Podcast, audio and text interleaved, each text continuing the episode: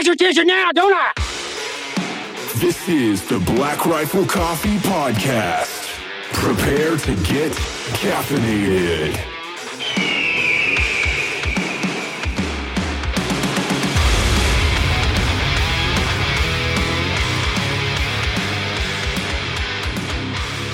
Well, here's a question because I, I've often wondered, you know, from your perspective, because you, you you retired as a three star, Two star. two star. Yeah, yeah. Sorry, I gave you an extra No, no. star, right? Uh, Should have been a five star. I'm kidding. but Yeah. you know, you fell short. yeah, I You did. know, I did. you were I- underachiever, I guess. Yeah, I was exactly. I I often wonder from you know uh, a general officer's, officer's perspective Mhm. what you found in in your life because you're a subject matter expert on leadership like you are whether you like to admit it or would like to say it or not Certainly have a you have experience, yeah. managed and led Yes. more people in difficult situations in combat situations than 99.9999% of the human population if you are in a conversation with a guy on a podcast not withholding anything what are the the, the traits that make a good leader from your perspective well, you know, and some of these may sound trite or overused, but they're they're legitimate. First is integrity, and Mhm. and I, you know, when I was younger, I'd say I want tangible advice. I want, you know, do this. Like, principles are better. Mhm. How you conduct yourself principally dictates on how you react to a certain situation. So first, integrity, because if people don't believe you or trust you, um, then won't nothing else happens. No, they won't They follow, won't follow, right? yeah. So I mean, that's a foundational thing. But I think humility Mhm. is another thing. Like I, you know, I started out again as a 17 year old private. I've never forgot that. I've never, you know, I've always never believed that I was better than anyone else. Now I have, you know, as I became a general officer, my responsibilities changed Mhm. dramatically. Um, the leadership skills that you need as a strategic leader are much different than they were as a squad leader. Right. S- foundationally the same, principally Mhm. the same, but different TTPs, Right. right? Um, so humility is another one. TTP is, is uh, tech tactics, techniques, and procedures, right? Just, just for everybody out Forever. there. Yeah. So it's just it's it's just different Mm-hmm. approaches to things, basically. I mean, so humil- integrity, humility. I think communication is a big one. Mhm. Um, you know, it's one thing to so if we're on the same, you know, if we're a scout sniper team, it's easier to communicate between us, right? If Mm-hmm. you're a squad leader, you can, you know, it's direct leadership then. Mhm. It's much different if you're a regimental commander and you've got a regiment. You know, when I commanded the 160th, I got a battalion on the West Coast, I got a battalion on the East Coast, I got a higher headquarters at Fort Bragg. Mhm. I'm at Fort Campbell with a couple of battalions. How do I get my intent down to Private Hafer, Right. who's an engine mechanic? How do you Mhm. do that, right? So, and you got to communicate and use different things because some of them will see you once Yeah. or twice in a, Mhm. in a span of your two year command. So I have my own thing, you know, walking the line, and and and not expecting a private to act like a general or a Mhm. colonel.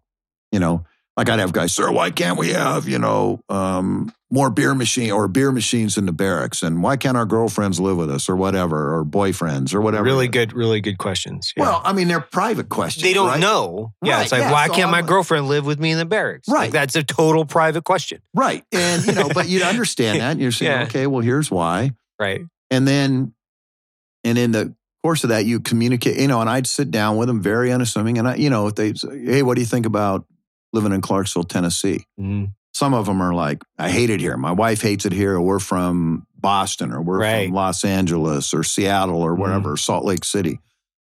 Well, and I'd say, you know, I said, I get it. It was a, it was a culture shock for me, you know, and just have a conversation with them and know that, you know, what they say is important and I listen to them and uh, and support them. So communication is another thing, and um, patience is probably the area that I struggle. Somebody asked me once, and you know, what do you struggle with as a leader?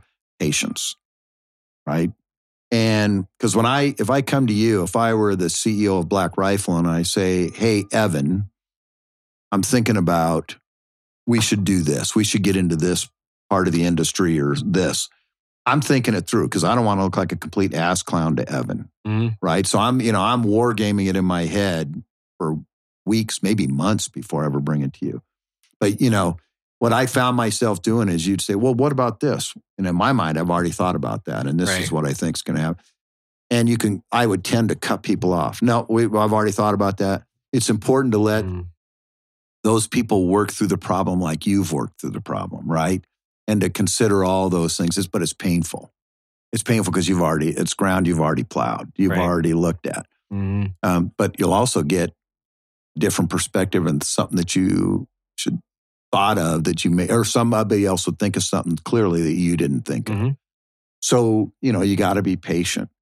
Um, the last thing I'd say, and I don't know if it falls into this, it does certainly doesn't fall into principles, but I have always very much focused on professional development Mm. of the people that I work with. I still do it. And the foundation here, we have team building events every quarter. And this civilians is different than the military, but we also have professional development, you know, whether it's understanding um, stewardship and w- what we do to be good stewards of the resources we're provided in the foundation or HR stuff or Right. benefits or whatever. Mhm. Um, and some of it's leadership stuff.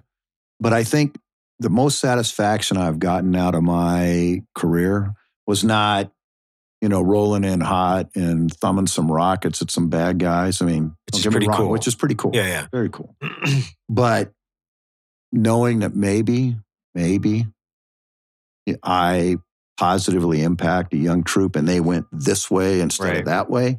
And sometimes, occasionally, I get feedback from guys. Hey, you said, you said this to me and that made a difference. Mhm. To me, I think being focused, you know, on leader development um, is another thing. Last thing I'd say is be a team player. And that was a big thing for me. You know, as a brig- regimental commander, you know, I'd see battalion commanders and they're, you know, they're competing with each other, right? Yeah. To get the top spot for Right. evaluations, which means they're going to get considered Mhm. for a brigade. Um, but I'd say, hey, look, if you, you know, if you wrap yourself in glory at your peers' expense, I mean, that's not going to be good for you. Mhm. I, you know, I want, and I think our Army needs collaborative, cooperative folks. You can be competitive, Yeah. but, you know, be collaborative. Mhm. And I, I always tried to be that way. And I'm not saying I'm perfect at it, but it wasn't as common as I would have thought, right? Right. I mean, I, I really thought that the, especially at lieutenant colonel level, battalion commander level, that guys would be like, see the bigger picture. Right. Um, I was always, you know, my, when I was a regimental commander, like I said, if I had one battalion that was like ace of the base, they were Mhm. it. And I had four other weak sisters because this one was getting ahead at their expense. Right. Am I a successful regimental commander? No. You know, so to me, being a good team player, and that becomes more important Mm. the more senior you get. Right. The kiss of death in a promotion board is if someone says, you know, self serving. Mm. Right. I mean, to Yeah. me, that's probably the worst black mark you could get, other than a ethical issue or Right. something like that. Yeah, those are those are really good points. I I've o- I've often wondered from that level um is it is it competitive even at what I would say at the one star perspective are they individually motivated and is it more political at that point or like how would you define the way that promotions are working from that point because I, I it's all kind of you know mirrors and haze at that point. I don't I don't even know how a guy gets promoted up into, you know, a four star. Right. Like what what does it take? well, um, I clearly wasn't a four star, so I. But I you would know way more yeah, about it than yeah, I would. Yeah, yeah. I, I think so. There is politics, but there's politics.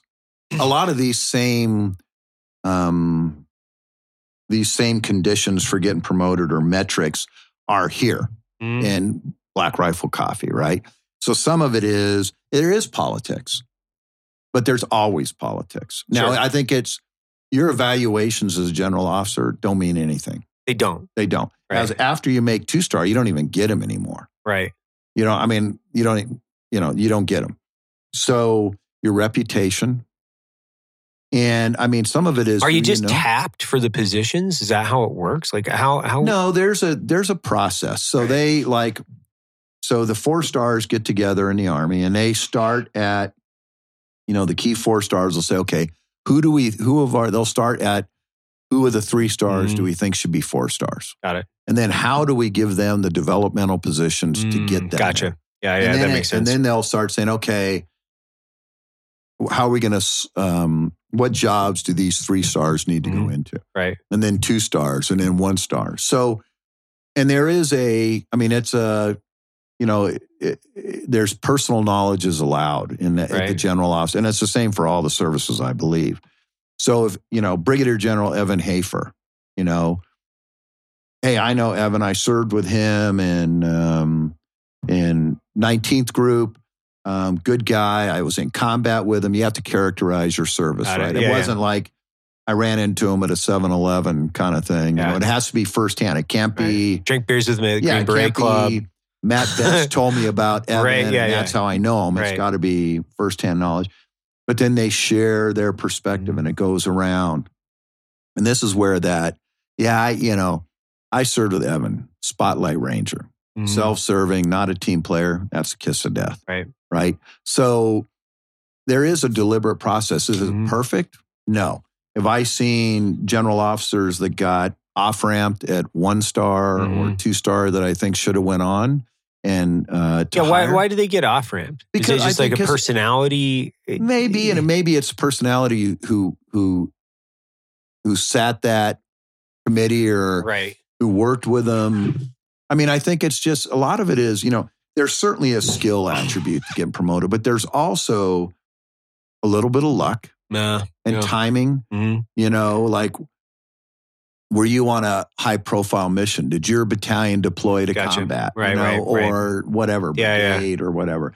Did you have something egregious happen in your brigade? Right. you know, um, that, I mean, you're not maybe culpable. I didn't say, you know, somebody had a friendly fire incident that was particularly egregious or somebody murdered civilians or something. Right. Okay, so that happened on my watch as a commander. Well, that could end my career. Now, I'm not culpable. I wasn't aware of that act, but I am accountable, Mm, right? yeah, so there's a sense. difference. Yeah. So a commander is responsible for everything his unit does or fails to do. And you know, and that that is another point there is accept responsibility. Right. Because I call in a person for an Article 15 and I'd say, okay, Evan, you're going to step in and we're going to do an Article 15. You can have a lawyer present. You can do whatever you want. Exercise all your legal rights. But understand this. If you did this, and, you know, I value people that accept responsibility because that tells me that they understand that they did something wrong. Right. I'm not saying you're going to get a pass, but if you're guilty, it's going to be much better for you if you accept responsibility than not. Right. So, but back, you know, so that was uh, sorry about the divergence there, but for yeah, there, I think there is a process, and I don't think it's perfect. Right. Like the army just changed the way they do talent management. Like now they do, it's more of a, it's a true 360 where Uh, Here's the- 360. Yeah. Good. yeah, I mean, when I was a general officer, we did 360s, but the, the the fault in the system at the time, and they've since corrected it, was so you pick the officers that you want. You have to pick, you know, three senior, three peers. What I can't Mhm. remember the number, but subordinates, peers, and superiors. But I got to pick, so I'm like, hey, Brigadier General Hafer, when I was a two star, you know, I chewed his ass. He didn't like me. I'm not picking him. no. Yeah. So I'd pick, you know, Brigadier General Matt Best or Brigadier General Taylor or somebody that I Mhm. thought was, you know, had a good opinion of me. Really, if you want an unvarnished look, you've got to have a way to take samples from Right. all superiors, um, peers, and subordinates that you can't control. Who does Mhm. it? Now, and you're inevitably going to have somebody that that you held accountable or something, and they're going to have a poor opinion of you. Oh yeah. But I think the system, as it matures, you can sort of weed those out Mhm. and understand that there was something behind that. Um, and the armies, they're they're approaching talent management completely different. And I just saw an article: the Navy's adopting certain aspects of that for their promotion Mm. system, and they say the amount of uh, and, so, and it was a significant number that were slated for command, and their evaluation said, "Hey, they're they're the top of their peer group." Like a, I'm not, I don't want to say this number, but it's somewhere around thirty percent got the deck got restacked. Oh wow. and so to me, that tells me that's a pretty good Yeah. Look, right? A more 360 It's honest. look. Yeah. Right, honest yeah, yeah. Or, or more objective. More, Objective, objective. exactly. Yeah, yeah, yeah. And uh, and I think that it's too soon to tell, but I think what you're going to see is more effective commanders, better morale, less release for because Mhm. for you know, unethical, illegal, be, immoral behavior, Right. things like that. I mean, it'll be interesting to see, but to me, it's and a guy J.P. McGee was the first talent management guy that sort of set it up. He's now the CG of the 101st. He used to be in Second Ranger Battalion and First Ranger Battalion. Um, and we'll see, but I think it's a definitely a positive step going to the next level on getting good leaders because you're biased, right? You're going to pick. Sure. I mean, we You're, all are. you're you're you're always going to be personally biased towards those things. Right. Like, and you, you, a lot of times you promote or select in your own image. Absolutely. I mean, it's Right. it's true even when you're building a company and you're selecting people for the Right. company. You're selecting for your own image versus selecting sometimes for the right uh, the right, Right personality attributes. or person and their Right. attribute for the job. Now, I don't want to say that that's completely wrong because you have to have people that you're working with that you trust. Sure. I mean, you want you, and I don't mind having a contrarian in the group.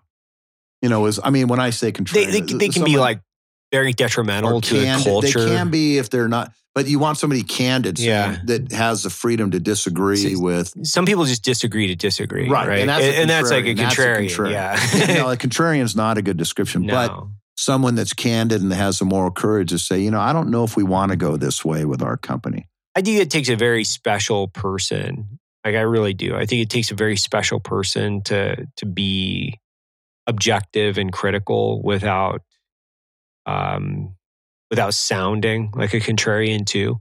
Right. So I, I've struggled with that with a lot of different personalities in the last Yeah. 20 years where people will just disagree to fucking disagree. Yeah, you know, yeah, or they're emotional about something. Yeah. And they don't know why they're angry and they don't know why they don't want to do it, but then they whatever it might be, you know, it could be that they're just tired or they're they've got fatigue or whatever it might be. Yeah, and they're just yeah, like, yeah. you know what, I don't It's- like it's and they're trying to articulate it in a tactical circumstance. And you're like, you just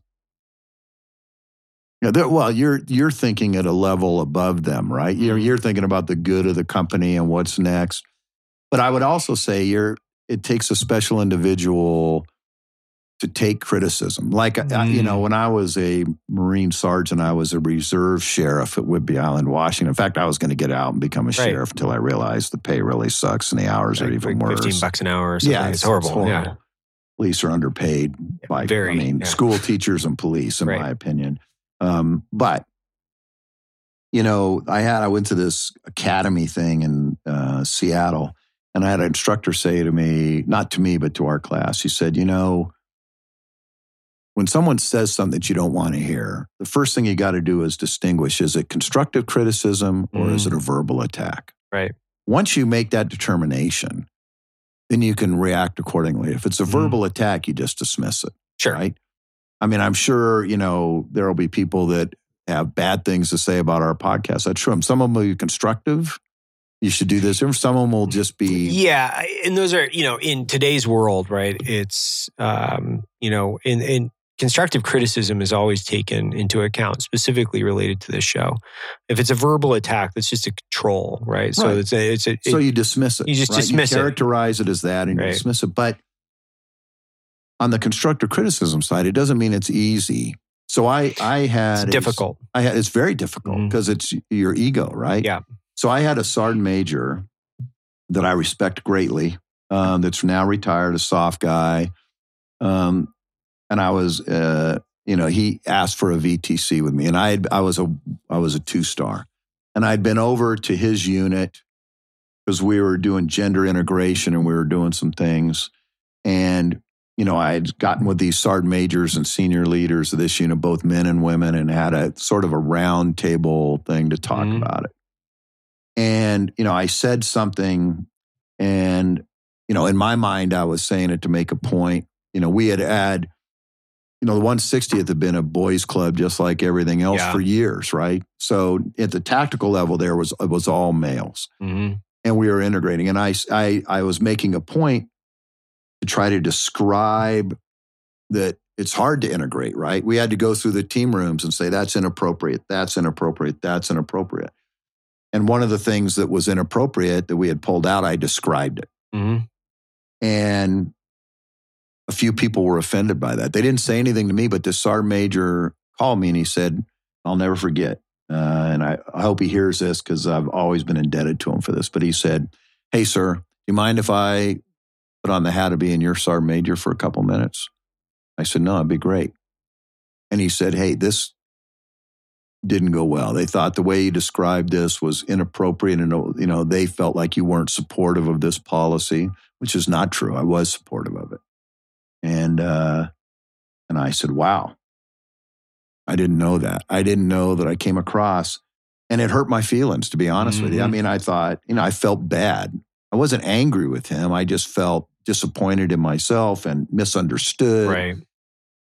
but you know i eh, you know i guess the word is processing it so i you know i stepped back from it i when somebody tells me something or gives me some criticism i spend a lot of time thinking about it um more time than i do spend certainly more time than i spend thinking about a compliment Right. um and i went back to that sar major later and said hey you know i really appreciate you having the moral courage to tell me that um and really the things that have uh, that I needed to hear the most to be a better man, a better husband, a better father, a better leader were the things I wanted to hear the least, Mhm. right? And so I valued that. I want it was important to me to make sure that I went back him and reinforced it. Hey, you did the right thing. You were helpful to me, and maybe you made our army a little bit better by doing that.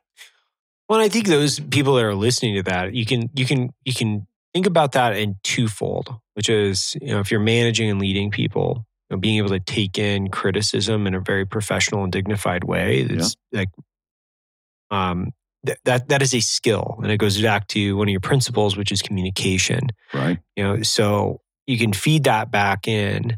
I think as a subordinate that works for a manager or a leader, you also have to be able to refine your pitch and your approach to how you Mhm. give somebody criticism.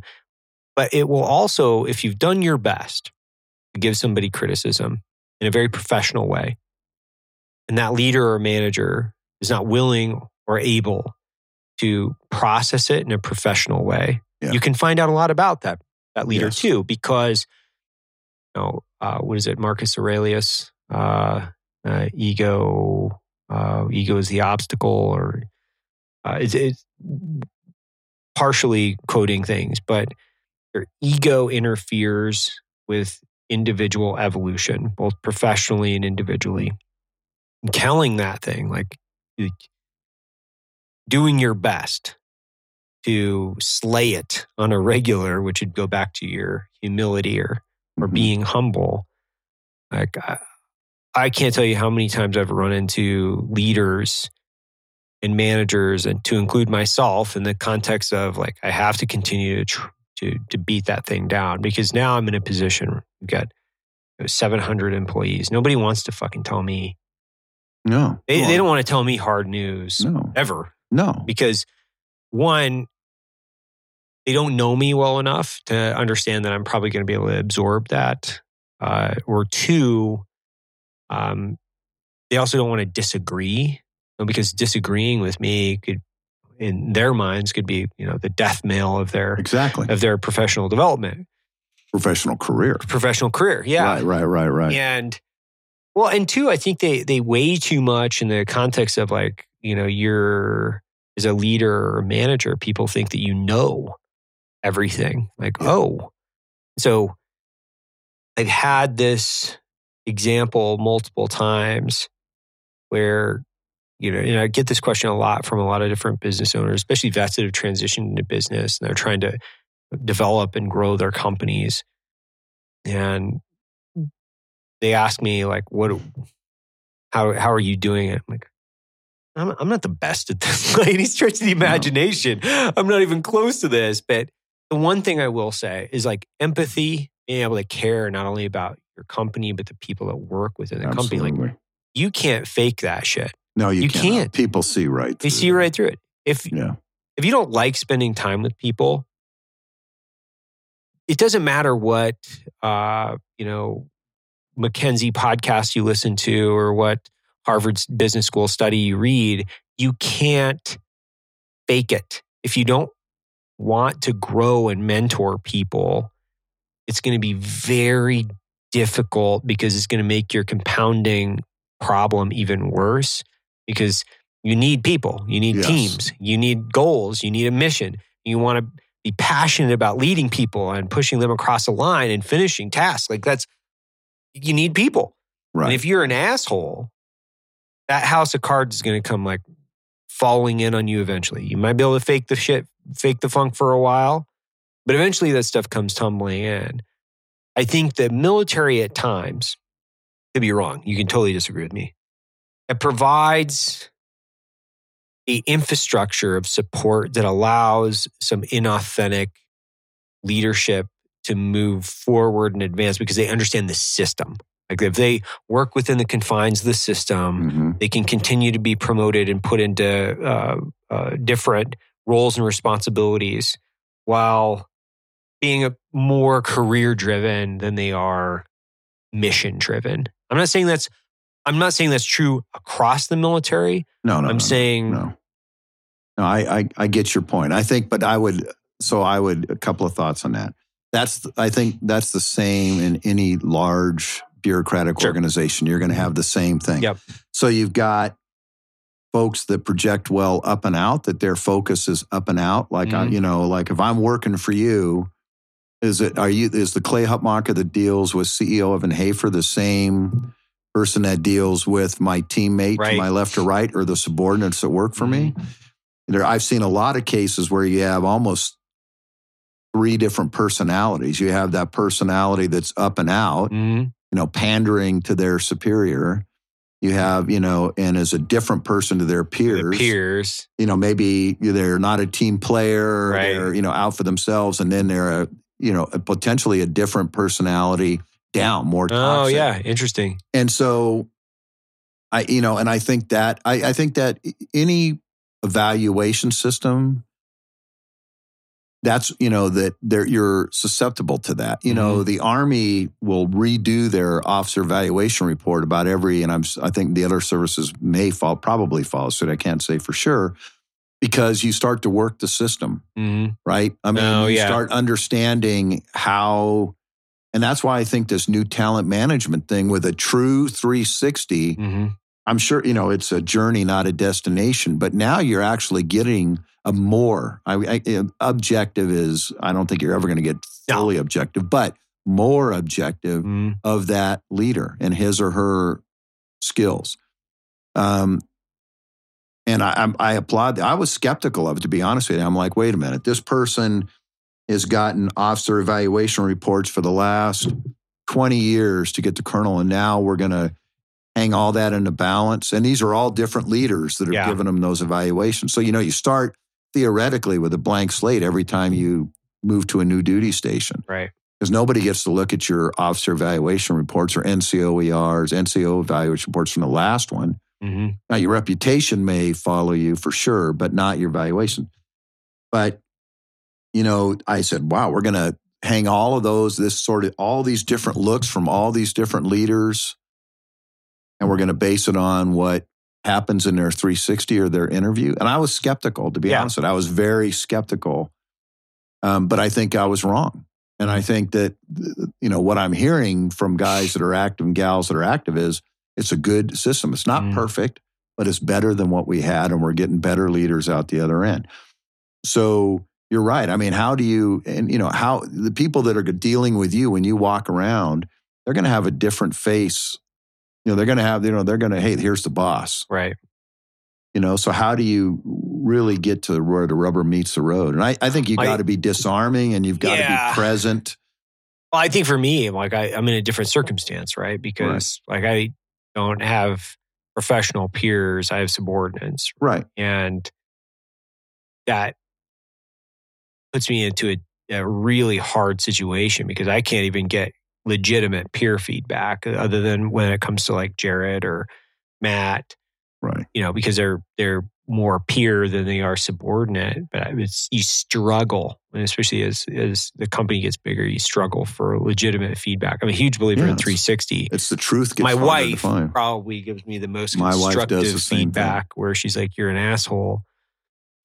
But, and that's hard to hear, right? Even from your wife. I've heard it so much. No, I, I, it's getting it's getting huh? easier. It's getting easier my and wife easier used to say every day. She'd say, "Hey, everybody kisses your ass all day at work. I'm here to Uh, keep it real, baby, yeah. and tell you." And she, and you know, we have we have this conversation all the time. I mean, she says a lot of things that I don't want to hear, Right. but ninety percent, not everything, but ninety percent of the time, she's right. Hmm.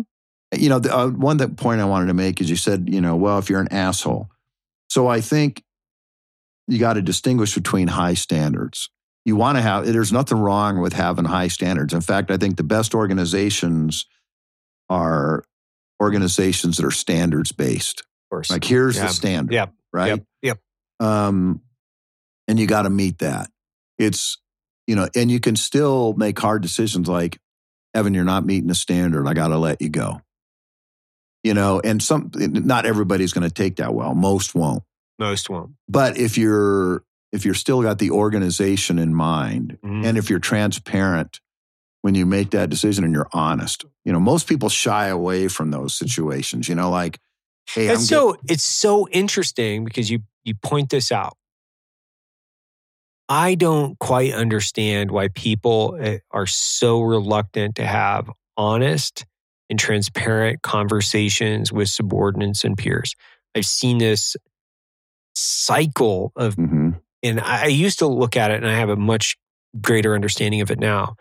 But when I worked uh, at the agency, it, that used to drive me fucking crazy because a person wouldn't have a hard conversation with you, but they would turn around the corner and they would say the things that they wanted to tell you about your professional behavior to somebody else. right. And that was just like the act of cowardice that was just Totally. completely unacceptable to me. And then when you call them, you like step in front of them and go, please tell me what it is that is going to make me better at my job because you told so and so over here. Why not you just tell you me, tell me? now? I didn't say anything. And I've seen that over that behavior. That's that's an innate human behavior for Uh, some reason. you hit the nail on the head. People don't like to, I don't like to go. No, but if I've got, you know, I've got my daily schedule here. And I'm Right. like, well, at two o'clock, I've got to have a hard conversation with Evan. You know, I'm not looking forward to that. Ooh, No. You know, yay. I get to have a Nobody hard- looks forward to that. No, but you've got to, as a leader, you've got to mature. And you've uh, to the point where you're willing to have those because you're Mhm. doing the dis, you're doing the individual a disservice by not having that. Mhm. You're doing the organization a disservice by that, and by not having that conversation. And but you know you've got to make you you can also I think have it and maintain credibility with like, hey, I found that when I'm having a hard conversation, so if I'm counseling you and I say, okay, let's say it's um, you're doing unacceptable stuff at work, Sure. your your productivity's down, you're being specific when you talk to them and say, you know, not saying, hey, Evan, you always do this. Well, that's a very general statement. generality. I Yeah. say, hey, Evan, on November 17th, Right. you were late. On November 15th, you were late again. November 13th, you you yelled at one of your peers and you did this. And you can tell and whatever it is, whatever Mhm. behavior it is, if you can document it. And I don't mean document in a CYA Yeah. perspective, but now it's harder for you or me to say, I don't always do that. Mhm. He said that. That's not true. Yeah. But when I say, did this happen on this date, this date, and the, you know, now it's, eh, I think it lends itself to a more candid, productive conversation. And you can say, look, my objective here is not to tear you down, Evan. It's to let you know about this. I don't want there to be any surprises down the road. These are things you have to correct. Mhm. You have to come to work on time. I need you to be a good team player because it takes a team to put out our product, a Mm. quality product. And there's it's not a zero sum game, Right. right. I don't get ahead at your expense kind of thing. But so it is technique, and I'm not an expert. I, the one thing I would tell you about that I've learned about being leadership is there are no leadership experts. Mm. You're, you may be more proficient than others based on experience and Right. positions that you've held. But I went to take over the Special Ops Warrior Foundation. It was 16 people, and I remember I'm doing a crossover with Vice Admiral Joe Maguire, and I, I didn't even know how many people were in it. I said, well, "How many people are in here?" He said, 16. And I remember in my head, that's exactly what I said. 16? How hard could that be? Well, it's 16. It's a different culture. Different culture. It's, you know, you have to treat them different. There's different legalities, different regulations. And I and I've grown as a leader because I'm in a new environment. Mhm. I'm in the business world now, in the corporate world. I've been in several. Bo- I'm on several boards, right on the side. I'm allowed to do that. A completely different type of leadership in a corporate board than it is Completely a- different. Right. And so to me, I do think, you know, that it is, you're never going to get away from people avoiding hard conversations. Mhm. But that has to be a key part of your professional development of your subordinates. And you've got to incentivize that. Mhm. You've got to value that. So when you value that as a CEO, because McChrystal said when he McChrystal took over JSOC, he made a statement, you know, and um, and I know, you know, you know, McChrystal's, you know, he's got different political views than me, uh, certainly in a lot of areas, but I respect the hell out of him. I Yeah, I for him. Like I, I, everybody like on the show too. I think they they they don't really care. Right. In that context, it's like McChrystal is. Uh, he had a lot of great professional attributes. Oh, I don't give a shit what his and politics driven, was. led yeah, by example. okay, And, you know, when he when he changed command for JSOC, right, you know, it was a very short, except, you know, the incoming guy doesn't get to talk really. right, But all he said was before he hopped off the stage and sat with his wife, as he said, don't make me to be the first asshole in the chain of command.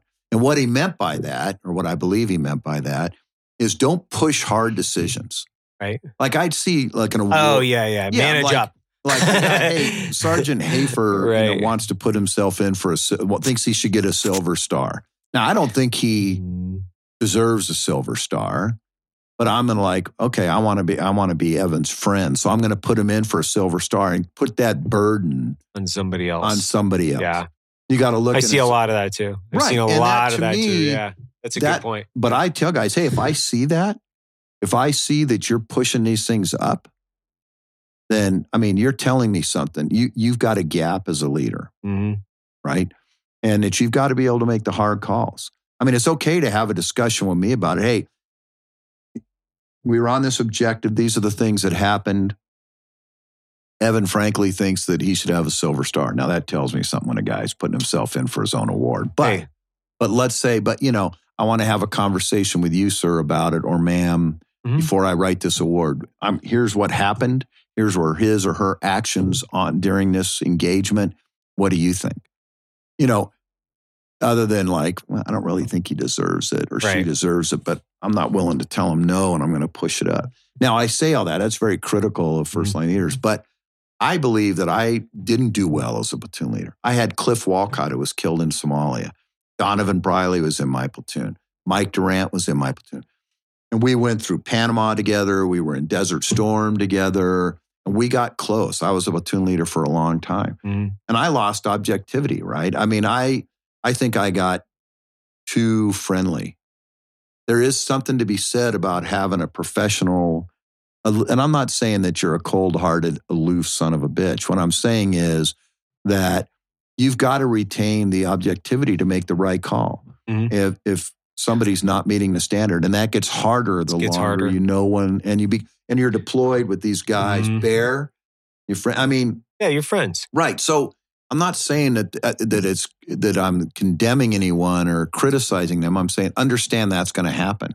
Mhm. And how do you learn from that and try to retain some objectivity, which is your role as a leader? and it's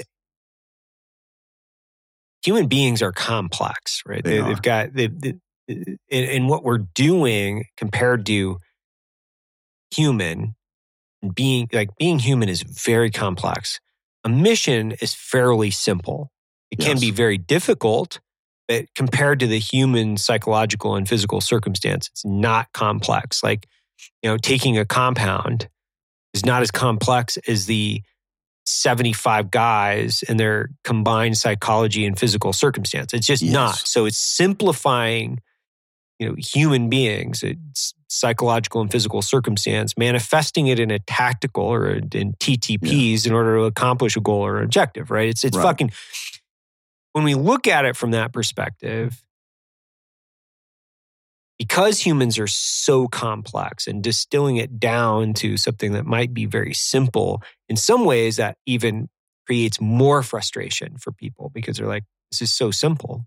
You mean all I have to do is carry the saw and fucking hump it up that hill? Yeah. It's Like- all the stuff that came behind that. yeah. You asked like- me attributes, and I one thing I was trying it was on in my brain housing group, but I couldn't pull it up. Was consistency. Right. That's another thing. Is you know when you walk into your boss's office, you should know how he or she's going to react on a given issue because they're consistent. This is this is what their values are. Have you ever had a leader where you never know what you're going to get? You oh, walk Oh, yeah, in there, They're- you'll they're have something like Hey, didn't really schizophrenic or whatever. Yeah, yeah, yeah, yeah. exactly right yeah. in front of the company headquarters, and they lose their mind Yeah. or hey we came in and we had we just crashed an aircraft and you know oh that's okay everything's cool we'll listen mistakes happen. Um so i think leadership is the toughest task that i've yet to master. It's not it's not like as physically hard or mentally hard every moment of every day but to be a, an effective leader consistently over time is difficult Very difficult. and it, and it, it really is a journey and not a destination, right? You know, it's you're exactly right. It I mean, I'm you know, 44. Uh I would never classify myself as a subject matter expert in the subject whatsoever. Uh I'm continuing to be a student Yes. because exactly.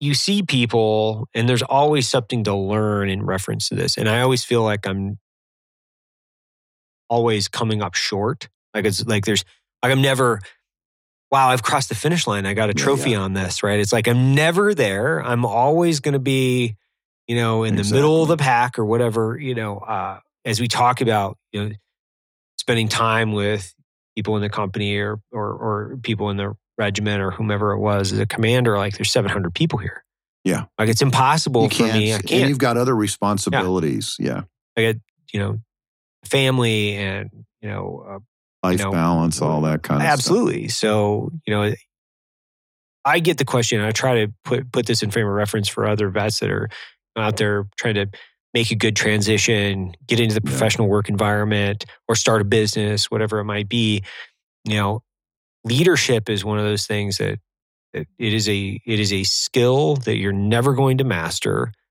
and one of the biggest things you can do is just get in the trenches with people and look at people and how they manage and lead and quite literally OJT and go, oh wow, that's that's that's great. Like oh, man, I I I learned so much from Clay in this.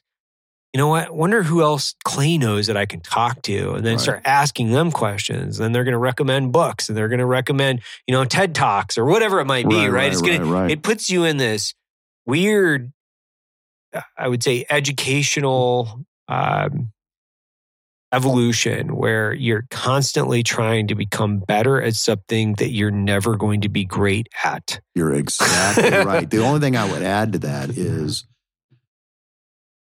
don't underestimate the value or the lessons that you learn from bad leaders. Oh yeah, yeah, you're right. So you're I've, right. Yeah, I've yeah, been you're right. with some horrible leaders that Right. were. I mean, I I don't understand how they got past private or. And I've and sadly I've seen them at all levels of my career. But I've and as excuse me, as painful as that is, having you know, and when you're in that place, it's not a good place Mm, right? Your morale's down. But when you get on the backside of working for that bad leader, you come away with, I will never do that. It's like, you Mhm. know, when your Yeah. dad or parents did something to you You're like, I'm never going to do that. I'm never going to do that. Mhm. Yeah. Um, but I do think you get a lot of valuable lessons from those bad leaders. Like, hey, I will not do that. You know, um, and and don't confuse popularity with being a good Mm. leader. Right. Though, have you ever seen the guy that wants to be or gal that wants to be everybody's friend? That is, Mm. they inevitably, in my what my observation has been, they're not successful as Not leaders. successful because Yeah, they, they're not respected.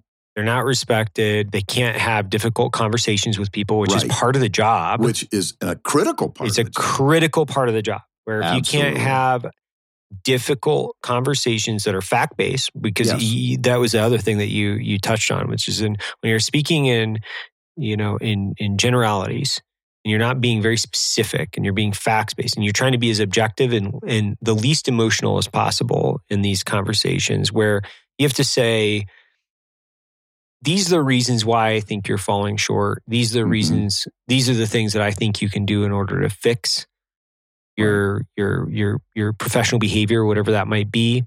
And here's the other key to that that I continue to talk to, to business owners about, which is it's okay for you to have a perspective as to how the person wants the the person and their personality interacts within your company because it's ultimately your island. You get to Right, choose yeah, yeah. how You're- people you're king. behave. You You're get to king. build the culture.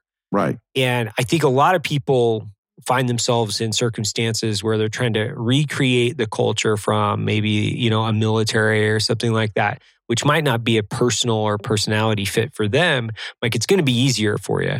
Yeah. If you start building your culture, and it's not a cult of personality, it's the culture of the company around the type of uh, communication style that you want Values. Yeah, all yeah. That stuff. it's going to be easier for you, right? It's going to be easier because you can also say you didn't exemplify one of the values of my company. You might be professionally qualified and you might be Right. It's an skills. intangible, but still relevant. Correct. Very relevant. You know, have you ever heard that term that culture eats strategy for lunch? Uh-uh. So oh, Right. I've I've heard that Right. several times over my career, and it's absolutely true. Yeah, you're right. So and culture, organizational culture is enduring. right. So long after Evan Hafer's retired and sitting on his front porch and can't even remember his own fr- first name, right. the culture that you've established in Black Rifle will it'll, it it may have subtly evolved, but it's Right. going to be essentially the same. Right. Um, I you know I look back at the company that I was at in the 160th. There were two companies, C and D company, both Blackhawk companies, both distinctly different personalities. Right.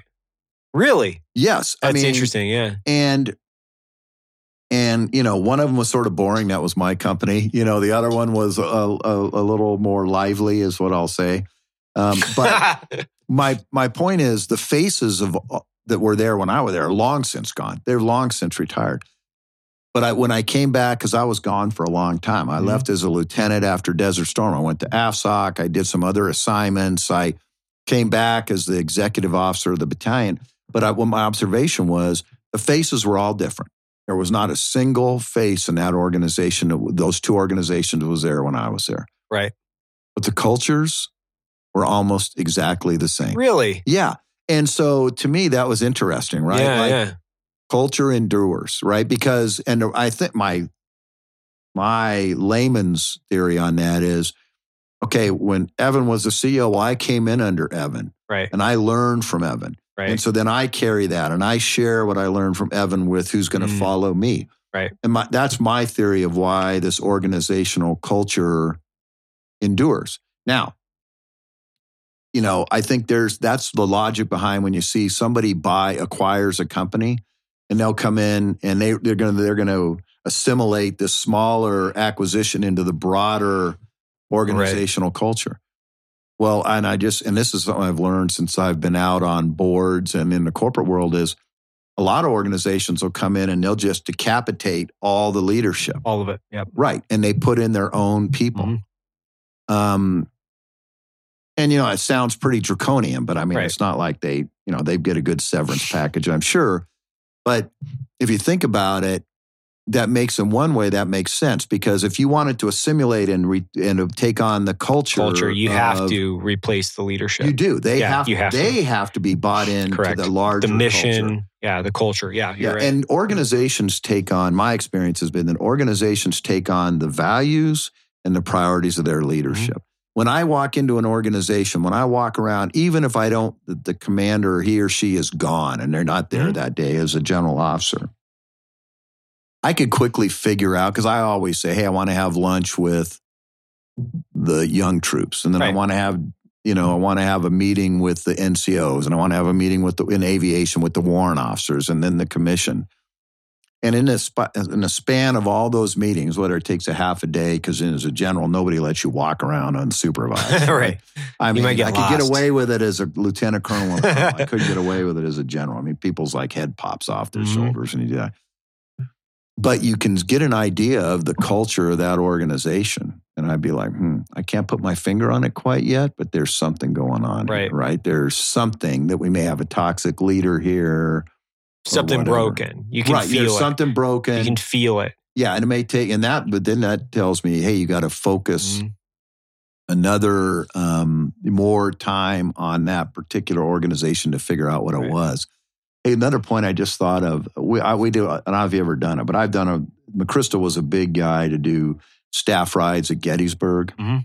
And I'm a big fan of it. Right, so we the Army War College will lead. They have a foundation that will lead corporate oh yeah Mhm. trips up Yeah. there.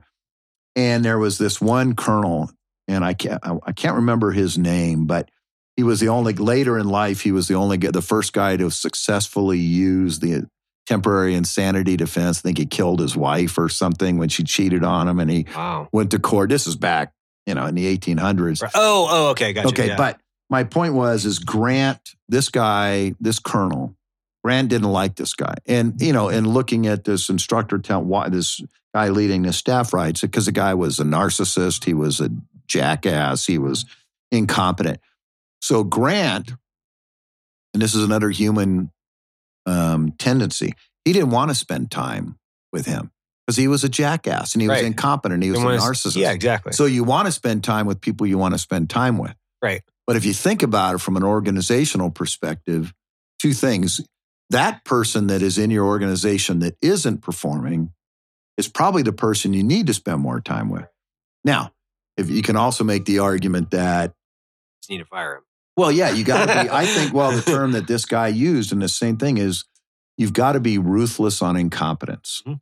You know, and I was reading Matt Best's book, you know, thank you That's a for good my plug. It That's a is. Well, good the plug. end, he ties it you can buy that on Amazon at uh, it's fourteen ninety nine, I believe, or something like that. I actually, you know, in the opening, he flies that mission out in Western Mhm. Iraq. Yeah, yeah. I, that I, I flew that mission with him. yeah, that's what he was saying. yeah, yeah. So I mean, but that was sort of yeah. I'm reading, I'm like, wait a minute, I remember that mission. You know, sort Yeah. of. But in the end, what I liked about the book too was he he talked about there's an accountability. Yeah, being a veteran's great, but you can't just ride that. Mhm. You got to build on that, and you're still accountable.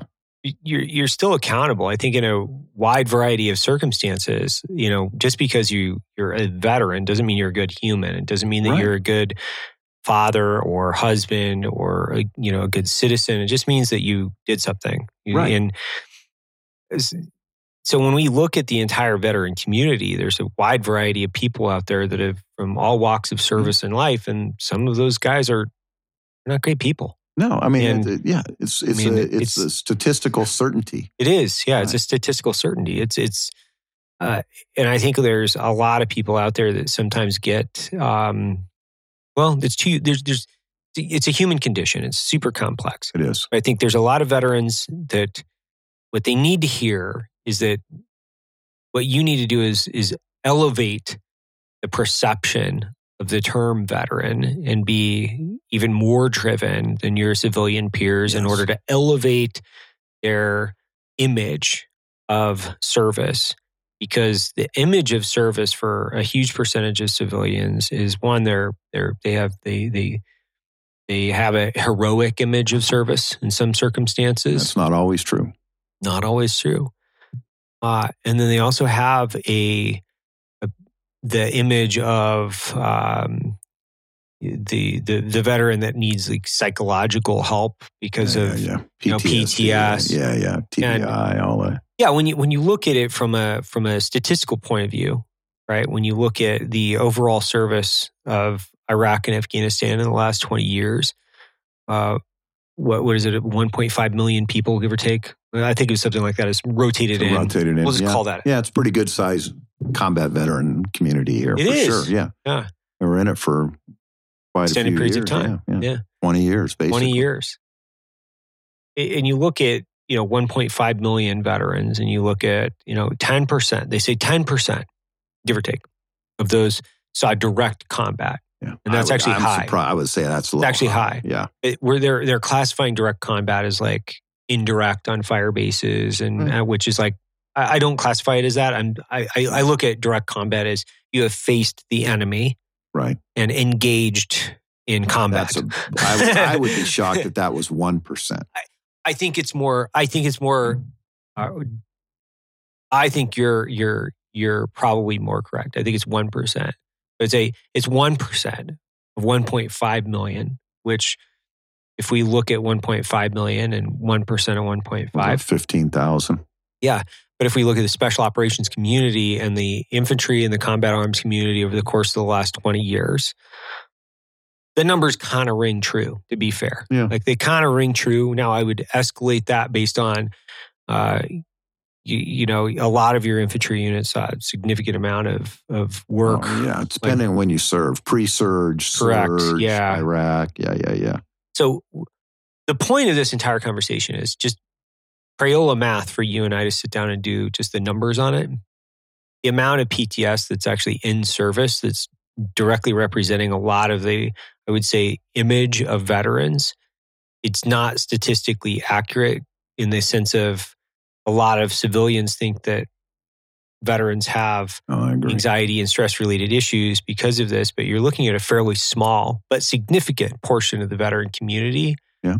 And I think that most of the veterans that are out there would feel that they're inappropriately uh, stigmatized based Right. on that.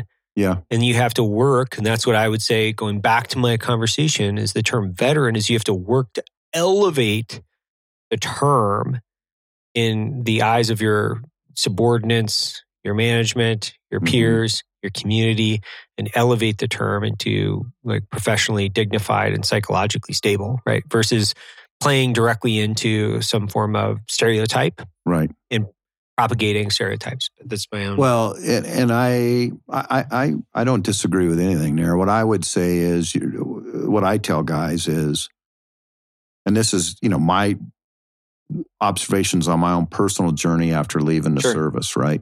Is that your service has resulted in you having a lot of intangible characteristics and qualities Mhm. that are not commonly found, regardless of whether you saw combat or not. Right. That are not commonly found in the civilian world. When I got out, things that I knew as a corporal or as a buck sergeant in the Marine Corps, basic leadership stuff. basic. Basic. I mean, things that I thought, well, I would have said four years ago. Well, everybody knows that. Is Not, not, true. Not true. not true. all. It's not true. So I say, so, and how many times have you had somebody who's technically very good at their job, but they lack those intangible leadership things that, that Mhm. really uh, marginalize the skills, the technical skills they bring Right. to the table? So a veteran, in most cases, I would say almost all, they bring to the table when they make that transition out of uniform Mhm. they bring a lot of in, a lot of intangible value in leadership. Problem is, it's hard to measure that, right? Yes. And so, but that just means that you've got part of the solution. You know, you've got to, you know, like running a business and it's profit and loss and it's, you know, productivity and all of the things and supply chain, whatever Mhm. it is. Those are skill sets that you, you need to learn the technical things. It's like right. me flying a new airplane or you getting a new weapon system or whatever. Um, but you have the important things and many times the things that really can't be taught, Mhm. right? Um, unless you experience them. So the key is understand what They're you bring. difficult. Yeah, but that doesn't Yeah. mean that people recognize those on the outside. You know, like I've seen a lot of veterans, they rapidly, and once they get into a company, climb the climb. ladder. Yeah. Because they have those intangible Mhm. things. But that doesn't relieve you from the responsibility or requirement to learn and to understand your new environment that you're operating in and uh, and to overcome those stigmas, right? Because you'll I have a friend of mine who's uh, retired as a battalion commander out of the 160th. He's a senior executive now Right. for Bank of America. And he would tell me when he first got there, you know, he thought the guys hired him so that he could tell war stories. You know, he said, now you got to do more about that eventually. But guys are coming, hey, what's it like in Iraq? What, what really happened over Right. there? What happened yeah. in Afghanistan? You know, I mean, they're they're curious. They're truly curious. Um, but he said, you know, but he he still had to add value. Now he's like a, I don't know if he's a C-suite guy, if I would say, that, but he's close, if Right. not. Um, and he's still on, you know, he's still riding the escalator. So I think what you're you're you've got to overcome those stigma, stigma, you know, those those stigmas that come that travel with you or in the minds, those misperceptions that everyone's got PTSD. yeah. Everyone's damaged, right? Mhm. For the good of They're all country, damaged goods. Yeah. Right. Yeah. I think you you do, but you do that through your competence and your actions, and just you got to go into it understanding. Hey, I've got a lot of the important parts, but I still got a long way to go to prove Right. value to the organization. Would be my thought on that. And I and I think along the way you actually change perceptions about service by your own personal actions and how you how you present yourself and conduct yourself every day. Oh, absolutely. A thousand percent. I think it's interesting you say that because I, I've often thought about how if we had a corporate PLDC, how appropriate that would be. Because these are, I, I was reading um, one, of- I think it was like extreme ownership or disciple or Yeah, discipline is freedom or uh, whatever. Jocko. Jocko's book. Yeah, yeah, was where I was like, a lot of this stuff is basic. it- it's PLDC and Right. BNOC put in Yeah. corporate speak, and and you're like, Well, of course. well, of course, like this is yes, of course, you know, uh, you know, seek responsibility. Um, okay, Okay, Is that a novel concept? But uh, that goes back to that earlier comment. Things that you think are, use an army verbiage, ten level tasks. Yeah, right, yeah. That you would expect from everyone. They're not. That's not common. It's not common, and, and I think that's a wake up call for a lot of the guys from the community because they don't feel like they can provide instant value in a lot of companies as they transition. And my response to that is no, you can provide exponential value because you can manage and lead teams. You understand how to prioritize work. Anybody that's gone through patrol based, you know, mm-hmm. patrol based procedures, priorities of work, and they understand how to manage and lead people and execute on tasks, they they can be project managers and plug in and drive thing across the drive projects across the board. They understand what is commander's intent, what is your Yes. mission, yes. what's your mission.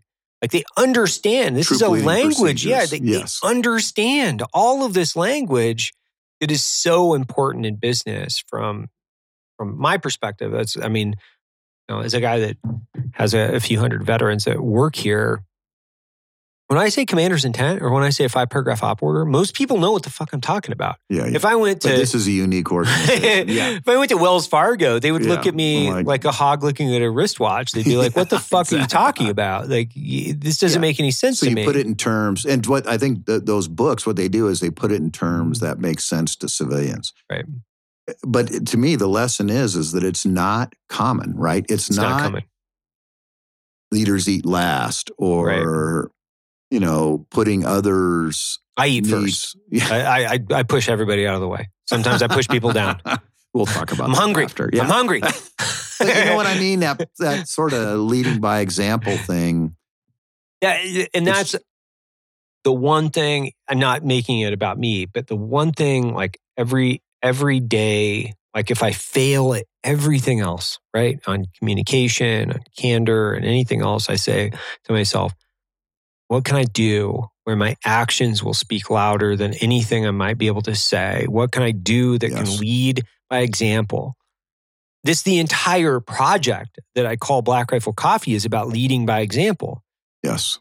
it's much easier to run a public or a private company than it is a public company. Much easier. You know Yeah. why? Like, you know, one of the reasons, like one of the big reasons why I wanted to do this to take the company public was to show the veteran community that you can start a business and in seven years, you can grow that business from your garage being publicly traded company. and not because I have some, you know, you know, secret internal, uh, you know, life endeavor Yeah, to have like a, a recipe. yacht Marazi Oh, yeah, helicopter commo- com- combination. No, it's because the post 9-11 vet, and, and I'm not saying like, you know, the other veterans aren't important. I'm saying that's with No, no. concentration of my effort, Right, right, right. which is if I fail at other things, the one thing I can do is show them that a bunch of knuckle draggers that like to make dick jokes on the internet can do this in seven years. Like there's a ton of guys, everybody smarter than I am. Like you guys can fucking do it. and hmm. that's where it's like, Well, If I can do it, and yes, you can do it. Like out of all the mistakes No, and things that you've it. made, it's like, man, the one thing I can do is go, these are the things that I think are important. This is what I can do for the veteran community. Why don't we lead by example? So I, if I forget everything else, I always like put that one thing. It's always, it's always in my heads up display. It's always in my heads up display. Yeah. It never goes away. It's like my kids or my company or whomever it is. It's like, I might like to joke around and have a good time, but at the end of the day, your actions do speak Speak louder. than your They words. do. Absolutely. When people ask me what is, you know, is it because you hear guys, well, I lead from the front. I say that I don't, I don't agree with that statement. Sometimes you should lead from the front. Sure. Sometimes leading by example is that you're not in the front, right? Like I had a leader tell me, hey, where where should you be as a leader? Well, you should be where some things you should consider. Where's your unit accepting the most risk? Right. Where is the preponderance of unit? Or where does your boss tell you to be? Mhm. Um, but leadership by example, that's why it's hard, right? Because we don't Hard. always want to, you know, sometimes we don't want to be a good example. We're in a bad mood, we're grumpy. And I uh, and I think leading by example, the techniques for effectively leading by example change. You know, it was easier to lead by example when you had 10 dudes and you Sure. had one coffee roaster. Yeah. It's different now when you have 700 people geographically dispersed across the Mhm. United States in several states, right? So how do you continue to grow and uh, lead by example when you have when you face these different challenges? And it- you've done that clearly. well, it, and it's funny you said that because I've heard that too. It's like leading from the front. I'm like, well, where, where's the where's the place you need to be? I'm like, a combat effective leader goes to where he is needed on the battlefield because it's a dynamic and ever changing circumstance, and you you modify your physical and your communication behavior based on where you will be the most effective. So it could be it's 360 degrees. Yeah, you could be back at the ORP calling it or in a position calling in fires and orchestrating all the enablers for a target. They don't Right. need you as a rifleman. No. It's like I used to say, listen, they said, hey, do you get, you know, do you fly a lot of combat missions? And I said, I do. But if the 160th needs me as a regimental commander to wiggle the sticks and fly those missions, we're in a bad place, Right. right? Where am I? What does the regiment need me to do as an organization, and where am I most effective? And that's where you got to place yourself. And that sometimes that's on the battlefield. Sometimes it's in a budget meeting. Well, I I do have a couple hard questions for you, like, Okay. like very difficult, and eh, so I don't by any stretch of the imagination want to put you on the um, on the on the on the put you in the sights. I have the Afghan question, Mhm. which is politically sensitive. And, you know, I've been very open with the people on this podcast about uh, the Afghan withdrawal, you know. So I wanted to get that. I wanted to get to that with you, which is how does this fail so badly? From so from my perspective, I think it was clearly defined. Now, did we succeed at withdrawing? Some would define that as a success. We're Um, out. So, yeah, I think you could make that. Mission accomplished. On the withdrawal, yeah, yeah, clearly. Well, but you, I don't even know that you can say that. I don't think you can. I mean, if you're that. saying is withdrawal military forces or withdrawal of all Amer- is withdrawal complete with all Americans? Because I would Well, say it's not. It's not. So this is a long break, but uh, I did want to talk about the Afghan withdrawal. Okay. And I think a lot of us, you, you had some really good perspectives because you and I talked I Mhm. think a few times over this course. Um, I managed to team up with a group of other people. We got uh, uh, Freedom Flight out of Mazar. We organized with a bunch of other people on the back end. Yeah. Um, Five professionals was a big part of that. Andy Wilson Mhm. was helping, still helping. still helping. There's a lot of people still helping, and there's a lot of uh, general officers working in the background. I think and E9 types Yep. that are working in the background, which I was very pleasantly surprised to see. Um, no offense to your peers, Mhm. but at times I'm a bit disappointed in their leadership and some of these. you uh, articulated that in one of our phone calls rather clearly. was what the fuck is wrong? Yeah, that was sort of what I remember. Yeah. Yeah. But I retract uh, at least a portion of my previous statements because there's a lot of people working really hard. And my question to you is because you spent so much time in the machine, how does that happen? Like, w- w- w- from your perspective, where were the failures? I don't. I don't need individual names. I'm not trying to hold anybody like Right, right, like right. I'm not trying for you, to get you to point fingers. By the way, I'm just like, how does something like this happen? Because from my perspective, that was clearly definable as a failure. But that's one person's perspective, my opinion, based on you know a lot of different information. But I would love to hear it from you know a person like yourself. Well, okay. So I, you know, I normally stay away from politics, so I won't. Uh, and I think both parties and both administrations own a piece of this. I think, you know, setting the conditions for this to happen and then, you know, the current administration and the execution. No, I don't agree with a lot of the assertions that they had to do this, that they were painted in a corner by the previous administration. I don't believe that. Right. Um, I believe they uh, this was th- this was there to this was a decision. It's sort of like you know you got to own it. We talked about Yep. accountability and all of that. So there's two issues here. One, should we have withdrawn from Afghanistan at all? That's Right. one issue. Okay. Um, and then the other issue is once the decision was made, the execution of that decision, right? Two separate issues Right. you could have a i think a very good argument i could actually argue it from both sides on whether we should withdraw at all i mean Right. there's a strategic perspective that having a uh, power projection platform in bagram would have been very good we got the russians to the north the chinese to the to the northeast you got the iranians um, to the west Mhm. uh, you've got the Pakistanis to the east and the south. I mean, it, what better place, you know, to to have a um, presence, Mhm. right? It's strategic deterrence.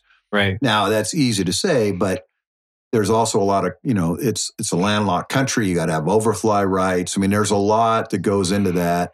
People make the comparison. Well, and we're, we're still in South Korea. We're still in Germany.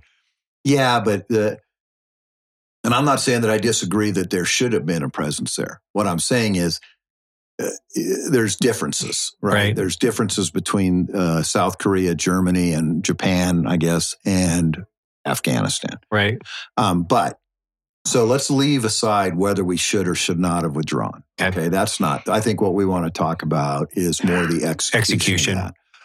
So ultimately, um, you know, I think that the military, um, th- they're culpable, right? They're you know they're part of it, but we're you know civilian control of the military. is part of our democracy, and I agree with that one hundred percent. Mhm.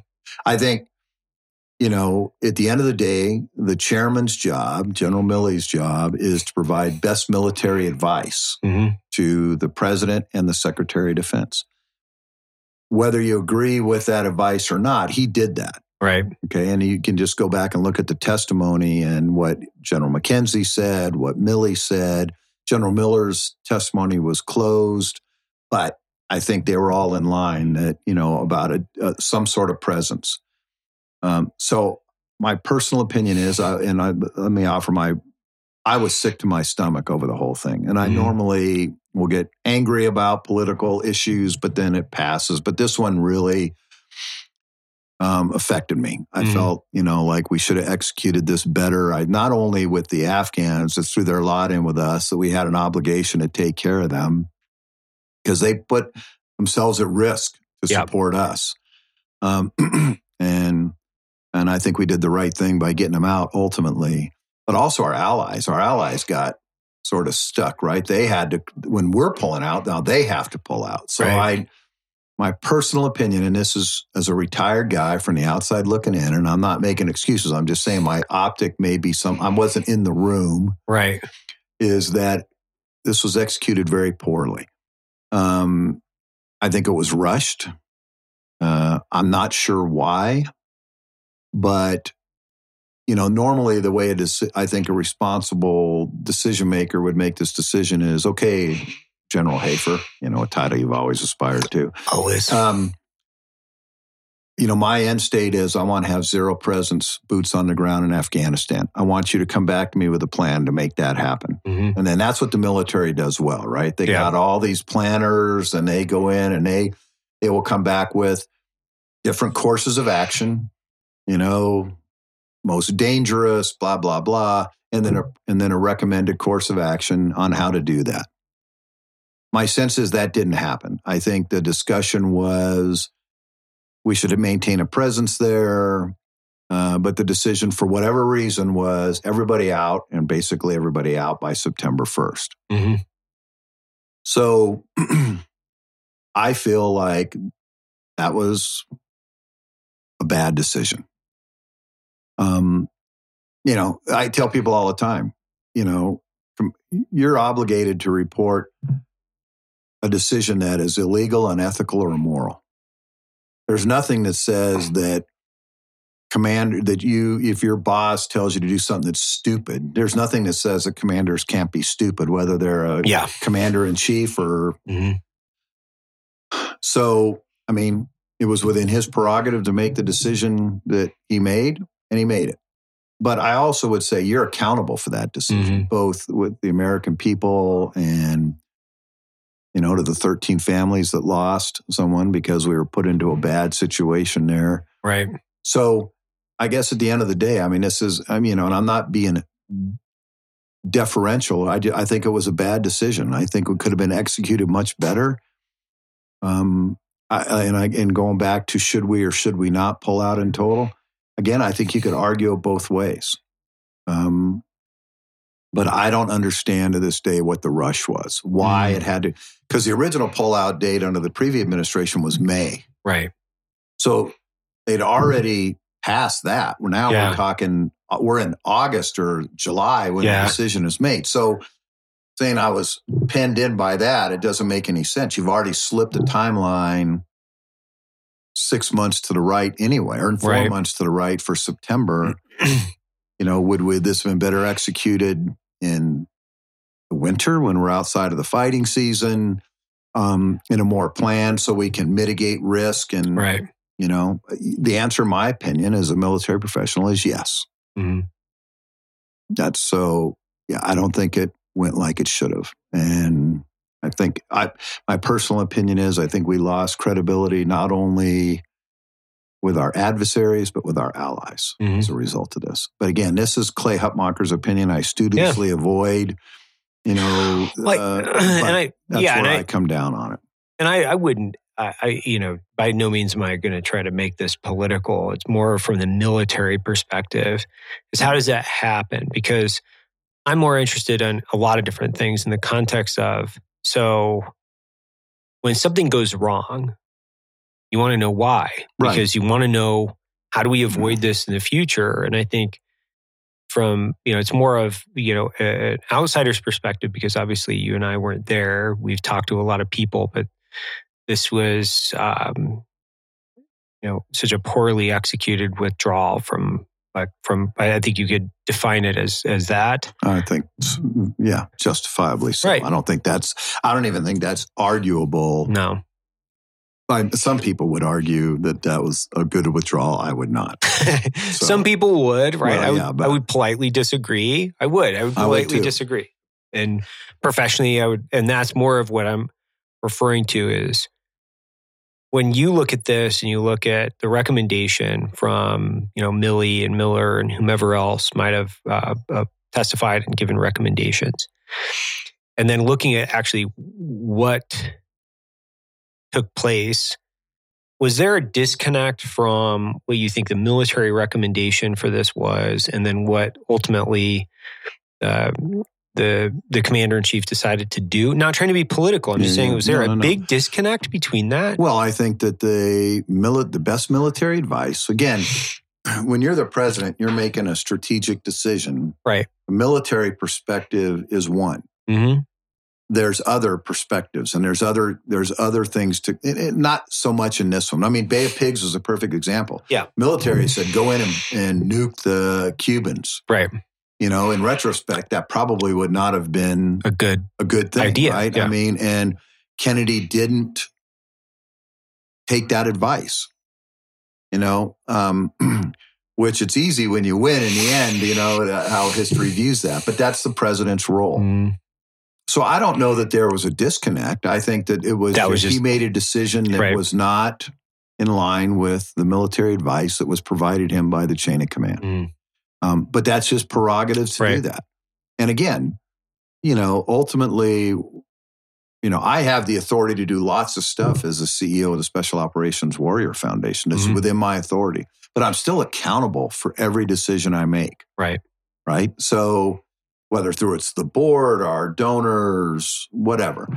So I think he executed what he thought was the right decision. And I don't think it turned out well. mm, Now, the military does a fairly good job at going after lessons learned and thinking about what we could have done better and how we, and I say a fairly good job because we tend to relearn the same lessons over and over we again. do. Yeah. But, you know, it's a whole nother discussion to have about our strategy. Well, I, you I, know, that that's a great question because from a military per, from a military perspective and from a, an occupying uh, force, Yeah. Can you build in the protection mechanism in order to safeguard your men, weapons, and equipment to include your assets? Because as an intelligence service, what was left behind, you mean? Correct. I'm referring to that, which is can the military and the intelligence community, is it our responsibility to build in the appropriate mechanisms from the ground up from the from the point of we'll call it occupation to the point of withdrawal to make sure that if a politician depending on political wins decides that we're going to pull out that we can at least safely recover the people that have directly helped us through this process? Do you think it's an ethical and tactical obligation? Well, I think that you got to be careful about every situation's different, right? So Mhm. every situation has its own set of facts and circumstances that drive a certain decision. So I'm you know, I mean, there's a way to do that legislatively. Like Mhm. when you put in a law, you know, a president, you know, says we need to change a law. There's a process for that through the House and the Senate, and it's approved and then signed by the president. That's what you're getting after, or a treaty. Right. A treaty now is like, you know, there's a process. Like the previous administration withdrew from the, the JCPOA treaty, the treaty with Iran. Yep. But they had to do it in accordance with the terms of the treaty, which was six months notification and pull it out. I think that's the safeguard for that. Mm, I don't think you can deal in absolutes. The problem with that a lot of people had, and I've had a lot of friends ask me about, what about the helicopters we left, the planes, the weapons? It's we, you know, that was sold to the Afghans. That is Afghan property. Right. So it wasn't even our property anymore. There's Mm. an actual legal issue with that. Now, Right. you could make a con- in the future. You could say, well, we're going to do a conditional sale Right. that if this these things occur, we're taking that stuff back. Yeah.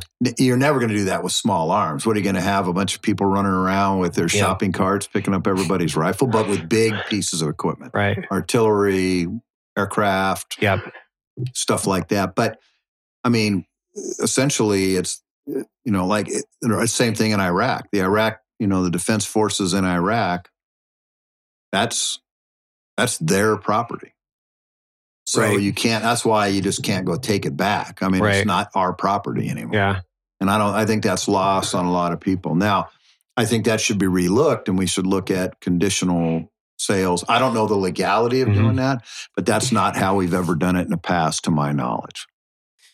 Yeah, and I think uh, you know, not that I have the answer whatsoever. It's more of a question from your Mhm. perspective because you know when we looked at the the SIVs, the special immigrant Right, right, visas, and the process and things like that.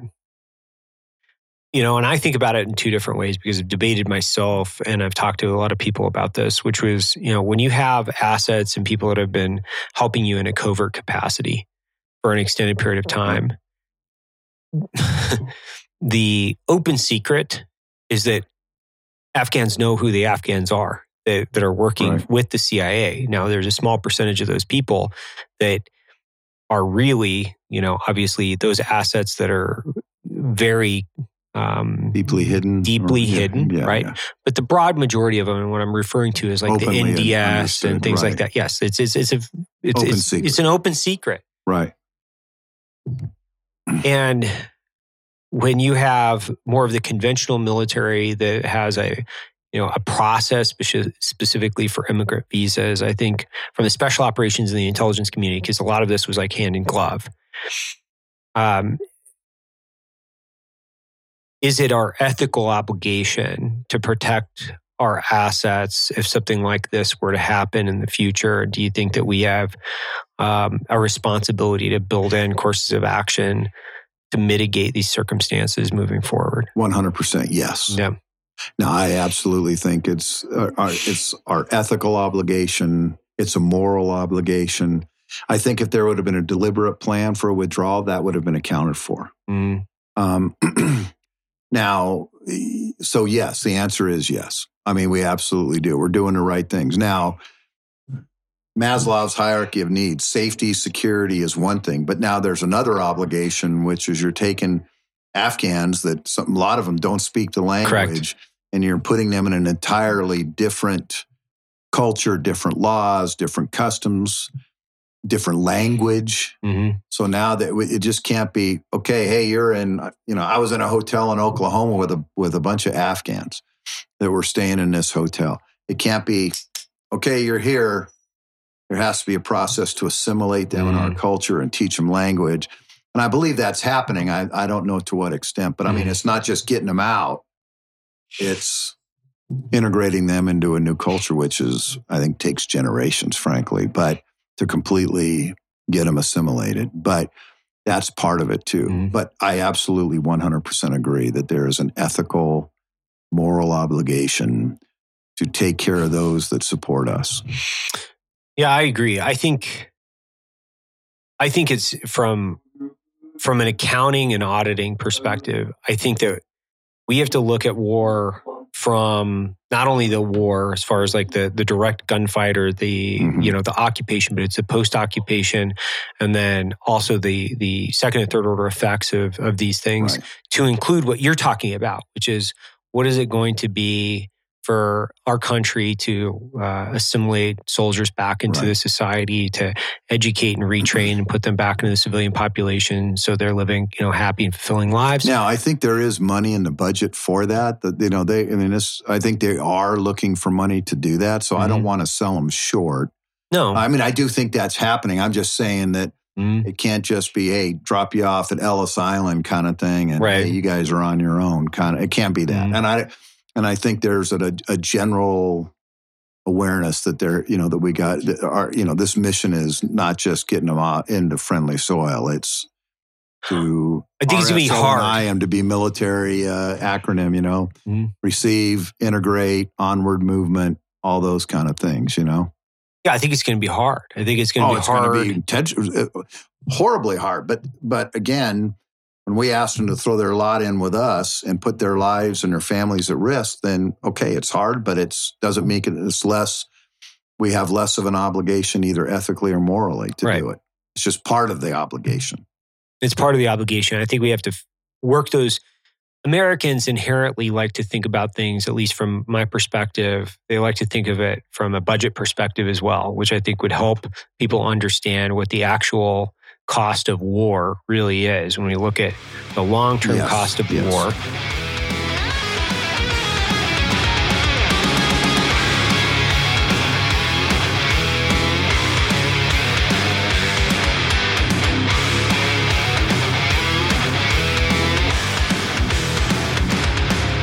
That concludes today's training. Any questions? Woo!